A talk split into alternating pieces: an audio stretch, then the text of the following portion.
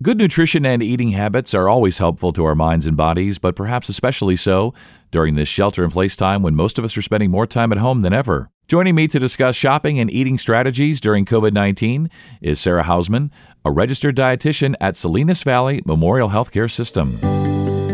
This is Ask the Experts, a podcast from Salinas Valley Memorial Healthcare System. I'm Scott Webb. So, Sara, thanks so much for joining me today. You're a registered dietitian, and uh, everybody has a lot of questions right now. We're at home, we're sheltering in place. Maybe some of us are indulging a little bit too much in comfort food. So, let's go through some of this stuff today. Let's start with grocery shopping while we're sheltering in place. Why is it important to have a shopping list? It helps you frame your diet. It helps you make good choices when you get to the store. And I think there's a lot of stress going on about shopping in the grocery store right now. You know, we're we're seeing COVID everywhere. We're looking at everybody. Did you wash your hands? And you're not able to think as clearly when you're that stressed out. So having a shopping list can definitely help guide making those good decisions. I think we're reaching for those comfort foods, like you said, more than maybe we normally would. And having a shopping list will help remind us to get some of those healthy foods that we know we need at home. Yeah, you know, I know my kids are going through bananas like they're going out of style. So I'm having to buy two bushels of bananas now. I'm having to buy uh, ripe bananas that they can eat immediately when I walk in the door, and also the greenest bananas I can find so that we'll have bananas for three or four days because each of them is polishing off like two a day. I'm like, no. When dad's only going to the store once a week, you can't eat bananas like that. Slow down.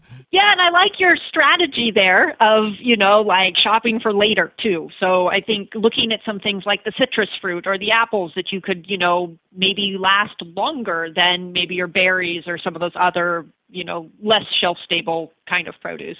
Absolutely. Like a big bag of cuties or some apples, some things, as you say, that aren't going to go bad. Like bananas go bad in like a day. One day they're green, and the next thing you know, they're brown, you know?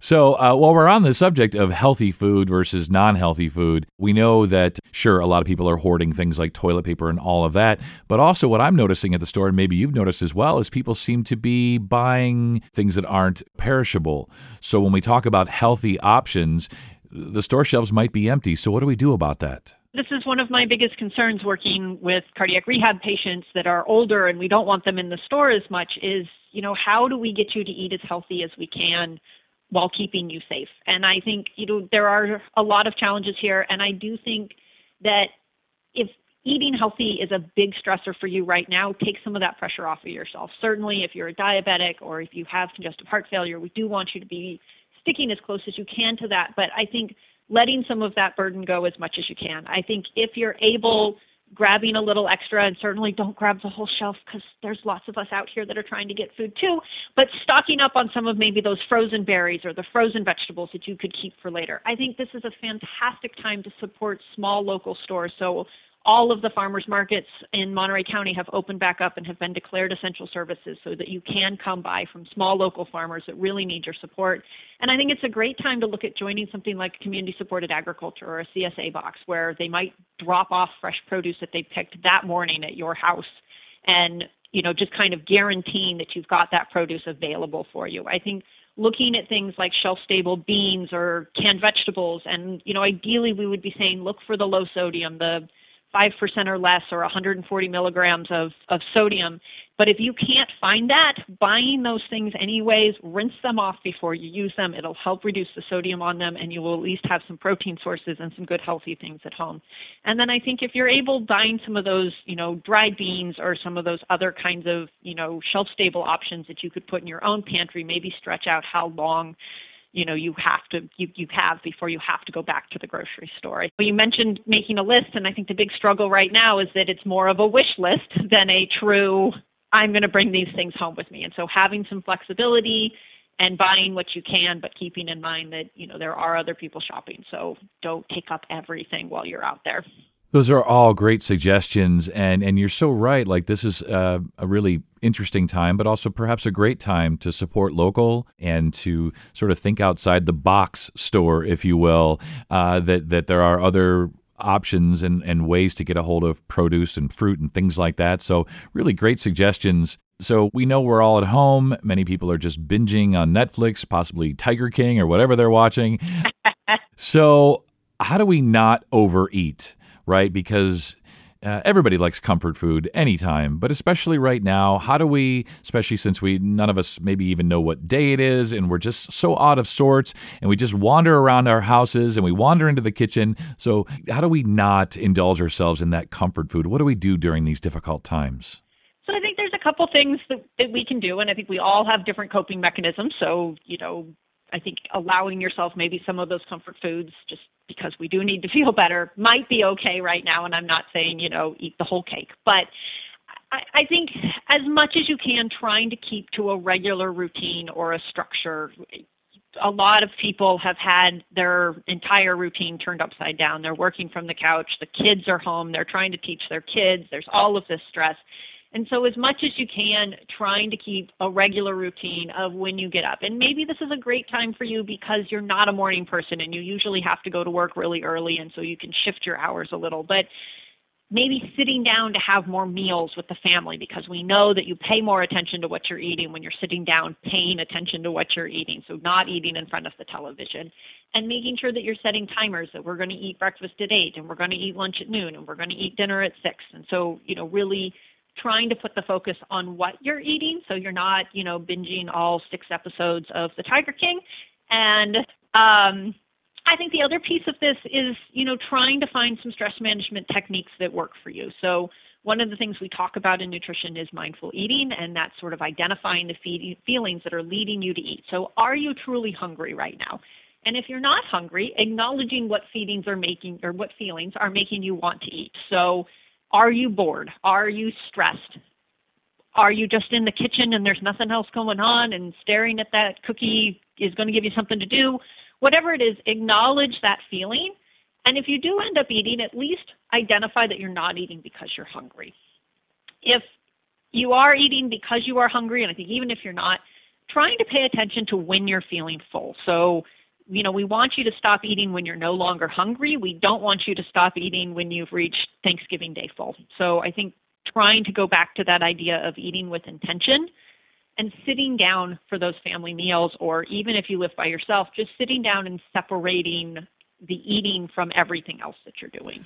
Great advice, and and you're so right. Like just trying to stay normal in abnormal times, right? Like just try to keep to some kind of routine, some kind of normalcy, uh, and, and, and just not get uh, you know, let things sort of get away from you during this time.